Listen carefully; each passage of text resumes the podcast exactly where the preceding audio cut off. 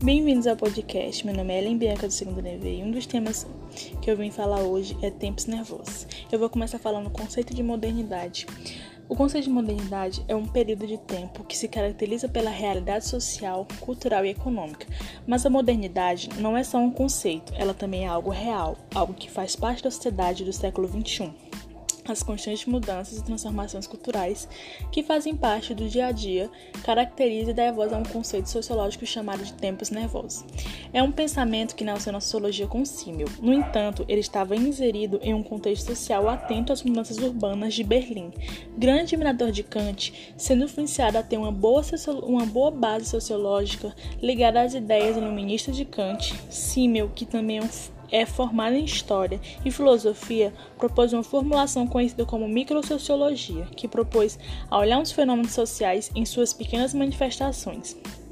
Para ele, a sociedade estava em constantes transformações, sendo feita e refeita com base nas relações do dia a dia. Isso pode ser observado na forma como nos relacionamos com o entretenimento, que é o maior exemplo disso, de como tudo é feito de forma rápida ao mesmo tempo, e tudo isso se caracteriza uma sociedade moderna, uma sociedade que muda e que, se, e que sua principal característica é a mudança. Na segunda parte do podcast é o assunto é a cultura subjetiva e a cultura objetiva. A diferença no grande ritmo de crescimento da cultura objetiva, que é ligada aos objetos, e da cultura subjetiva, que diz respeito à cultura dos sujeitos. Enquanto a outra cultura objetiva, ou seja, a cultura ligada aos objetos, cresceu vertiginosamente, a subjetiva foi mais lenta.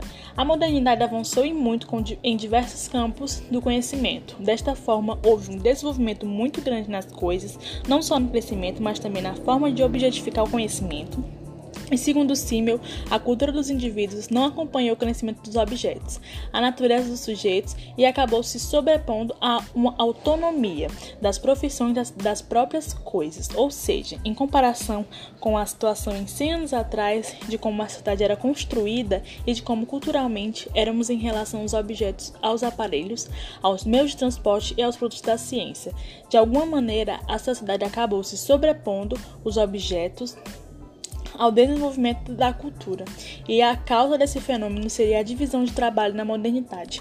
Os objetos ganham uma autonomia própria, ou seja, os objetos passam a existir por si independente dos humanos. A origem, a origem dessa alienação seria a divisão do trabalho e a forma de como a sociedade moderna se organiza, priorizando a cultura de objetos.